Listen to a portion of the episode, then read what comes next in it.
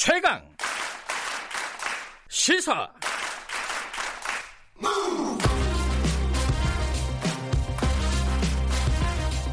지금 여러분께서는 김경래 기자의 최강 시사를 듣고 계십니다. 이번에는 총선 얘기 해보겠습니다. 더불어민주당 안팎에서 비례대표용 위성정당 창단론 이 얘기가 솔솔 나오고 있습니다. 물론 공식적으로 당 지도부는 부인하고 있지만요. 부인하고 있는데도 창당 청사진의 내용이 구체화되고 있다는 얘기들이 계속 나오고 있거든요. 가장 강력하게 반발하고 있는 정당이죠. 정의당 윤소화 원내대표 연결해서 의견 들어보겠습니다. 안녕하십니까? 네, 안녕하세요. 정의당의 윤소화입니다. 예. 지금 뭐 코로나19 때문에 총선 네네. 전략 짜기도 참 어려우시죠? 그렇죠. 지금은 뭐 무엇보다도 코로나19 지역 확산 방지에 총력을 기울이는데 예. 에, 힘을 모아야 되니까요. 예. 어, 그래서 저도 오늘 리뷰부 등록하는데 그냥 간단히 서류로만 아, 어, 등록하려고 하고 있습니다. 접촉을 총- 최소화하기 위해서. 예. 네, 원래 총선이라고 하면은 예. 아, 유권자를 만나서 뭐 지역 발전의 정책과 대한민국 미래 비전을 이야기해야 되는데 예. 유권자와의 이렇게 저 접촉 자체도 힘들고요. 음. 그래서 어 온라인 선거 운동을 중심으로 하면서 예. 만약에 이제 공직 선거 어 공식 선거 운동이 시작되면 네. 선관위에서 유권자 의 알 권리와 평가 기회를 적극화하기 위해서 토론회 횟수 등을 늘리자고 음. 이렇게 좀 제안을 하고 있습니다. 네, 그렇군요. 네네. 사실은 그 이렇게 선거 운동을 많이 못 하게 되고 실질적인 네네. 선거 운동 기간이 좀 짧아지면 소수 정당이 좀 더 불리한 거 아니에요?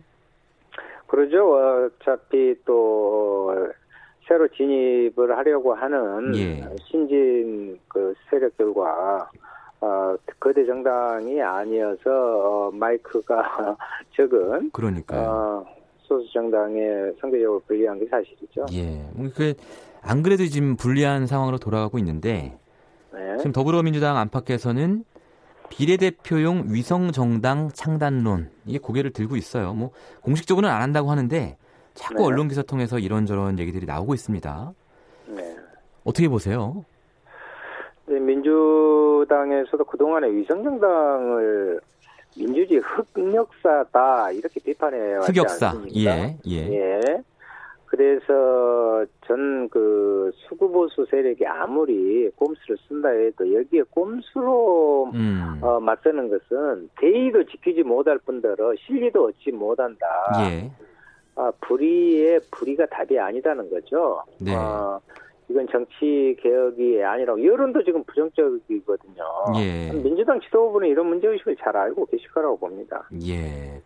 그런데 계속 일각에서 네. 어쨌든 선거는 이기고 봐야 된다. 이번 선거에서 만약에 지면 민주당이 지면 어, 문재인 정권 후반기 뭐 입법 개혁 다 물 건너가고 네. 레임덕 오고 결국은 모두가 뭐 심지어 정의당조차도 피해를 입을 것이기 때문에 꼼수는 꼼수더라도 이번 한 번은 어떻게 좀 해보자 이런 움직임이 있는 건 사실이잖아요.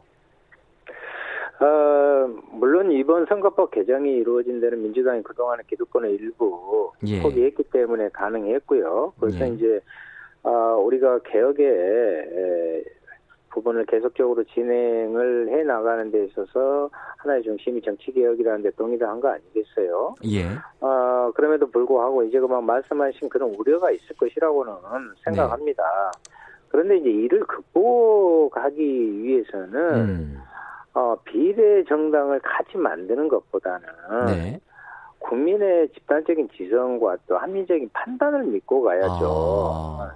그랬을 때는 저는 가능한 방법이 있다고 봅니다. 뭡니까? 정도를 방법이? 벗어나는 예. 예. 정치 공학은 정치인들에게 네. 예, 만 어, 우선되는 계산일 뿐이죠. 오히려 국민의 힘을 모으는 예. 데는 역작용으로 작용할 수도 있어요. 네. 그럴까요? 네. 예. 어쨌든 이제 원내 일당을 뺏기면 어 뭐 국회의장도 넘어가고 각 상임위 뭐 이런 데서도 굉장히 불리하지 않습니까? 네네. 그리고 뭐 심지어는 대통령 탄핵도 추진할 거다. 이런 얘기도 흘러나오고 있어요. 그런 어떤 어, 민주당 지지자들, 지지자들로서는 좀 절박한 심정은 있는 것 같습니다. 과연 국민의 선택에만 맡겨도 되느냐, 뭐 이런 거죠. 아니 민주당만의 절박함이 아니죠. 예. 어, 진보 개혁 진영의 전체적인 부분에 있어서 그러한 것에 네. 에 대해서 걱정하지 않는 음, 부분이 어디 있겠습니까? 네. 그런데 과유불급이라고요. 네. 너무 지나치게 그런 방식으로 대, 어, 제기를 하거나 음. 아, 문제 의식을 갖는 것 자체가 예. 국민들의 개혁 의지를 오히려 꺾고요. 어, 예. 실제로 상대에게는 네. 대단히 몰연치한 반개혁적인 정치 세력을 고무시키는 음. 어, 그러한 음, 어, 결과도 나올 수 있다. 아, 오히려 이제- 왜, 예. 왜 일당을 무조건 뺏긴다고 이렇게 생각하고 네. 과반을 얻지 못하고 뭐 대통령 그것은 어, 그 자유한국당 세력, 예. 그 미래통합당에서 주장한 것을 그대로 음. 오히려 어, 받아들이는 음, 과한 공포심이 아닌가 아. 이럴 때일수록 어, 진보 개혁 진영이 예. 에, 힘을 합하고 국민의 예. 에, 민심을 얻어내는데 총력을 다해야죠. 어, 그럼 네. 대표님께서는 어, 이대로 가더라도 별다른 조치 없이 가더라도 민주개혁 진영이 과반 이상을 어, 얻을 수 있다 이렇게 보시는 건가요? 저는 지금의 역사 흐름에 있어서 선거라는 한 네. 국면이 네 네. 어, 그 대단히 그 중요한 국면이지만 전체적인 대세를 지금 걸을, 수- 거스를 수 있는 단계는 아니라고 보고요. 손 음. 놓고 있자고만 아니라 예.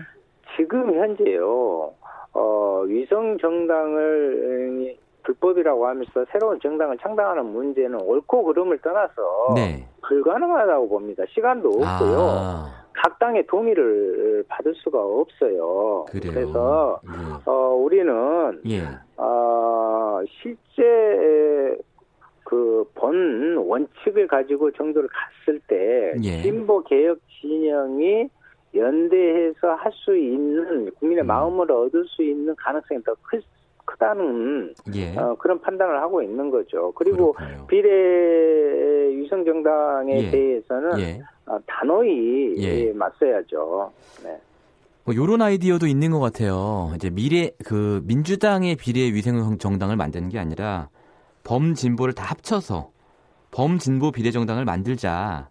이런 아이디어가 뭐 어제부터 나오고 있는 것 같은데 요 아이디어에 대해서도 그러면 부정적인 생각이십니까? 어, 그저께 저희들은 바뀌었습니다만 지금 예. 상황에서 예. 그 부분에 전혀 생각을 하지 않고 음, 있습니다. 전혀 응할 생각이 없다. 네네. 예, 그렇군요. 자, 그러면 어 뭔가 이제 대안을 갖고 계신 건 없으세요? 이를테면 어 미래통합당의 이 비례정당 이거 관련해서는 뭐 소송도 하고 계신 거 아니에요? 예, 그렇습니다. 그 먼저 24일 그 선관위가 예. 위성정당을 용인한 것은 선거권 침해 행위를 했다고 보기 때문에 네. 에, 헌법 소원 심판을 에, 제기했습니다. 예. 근데 이 이혼 소송은 저희들로 봐서는 시작일 뿐이고요. 예. 저희들이 긴급하게 의원당과 광역 시도당 위원장 전체 연석 회의를 통해서 예. 이원적인 위성정당과 끝까지 싸워 나가기로 음, 하고요. 음. 아마 이것이 위법적인 사례가 난무할 수밖에 없는데 예. 여기에 대해서 구체적이고 엄정한 어, 예. 대응을 해나갈 것을 결의하고 예. 위성정당 해체에 대해서 어, 국민께 적극 알리고 호소해 나가기로 했습니다. 네. 현실적으로는 그 총선 네. 전까지 이 위성정당 미래한국당이죠. 이 미래한국당을 정말로 지금 말씀하신 것처럼 해체할 수 있는 어떤 가능성이 조금이라도 있는 겁니까?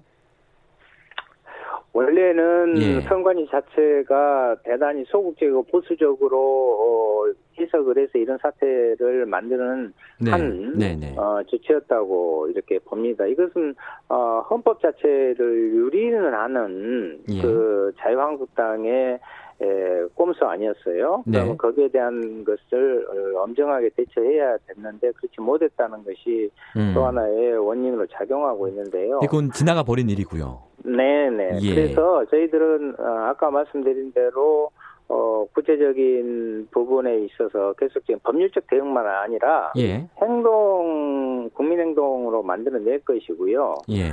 어, 또 하나는 음, 진보와 개혁에 예. 에, 연대로 어, 승리할 수 있는 부분은 네. 원칙을 지키면서도 승리할 방안을 네. 어, 저희들도 대비를 하고 있습니다. 아, 그러니까 그 미래한국당을 해체시키지 못하더라도 네. 이, 이 상태로 선거를 치르더라도 승리할 수 있는 방안이 있다. 이런 네, 말씀이세요. 네, 네. 그 승리할 수 있는 방안이 뭡니까? 그러니까 저 자꾸 구체적인 말씀을 예. 원하시는 것 같은데요. 예, 예. 지금은 음, 나쁜 정치에 네. 에, 나쁜 방법으로 대하는 것은 국민들의 마음을 더 떠나게 한다는 것을 일차적으로 좀 살펴야 될 것 같아요. 음, 우리는 어, 우리의 방식으로 정도를 가면서 네. 그 안에서 어, 할 수 있는 원칙을 예. 지키면서도 국민의 마음을 얻어서 반개혁 세력을 심판할 수 있는 예. 서로의 에, 방안을 에, 예. 마련해 보는 네. 것이 필요하죠. 그런 것은 저는 많이 있다고 봅니다. 예. 뭐한 가지만 예를 좀 들어주시면요. 그 부분을 좀 구체적으로 말씀을 드리기는 좀 아, 약간 보관이 있으신 거군요. 그러니까. 알겠습니다. 어, 이 미래, 어, 비례 정당, 위성 비례 정당 문제를 제외하고요. 네. 어, 정의당의 어떤 총선 전략에 대해서 좀 여쭙고 싶어요. 지금 굉장히 이제 구도 자체가요. 네. 어, 보수 정당이 일단 뭐 소통합이든 대통합이든 통합을 한 상황이고 네. 뭐 이런 상황에서 이제 소수 정당의 입지가 좀 약해지는 거 아니냐 이런 걱정도 됩니다. 어떤 전략을 갖고 계십니까? 전체적으로 봤을 때.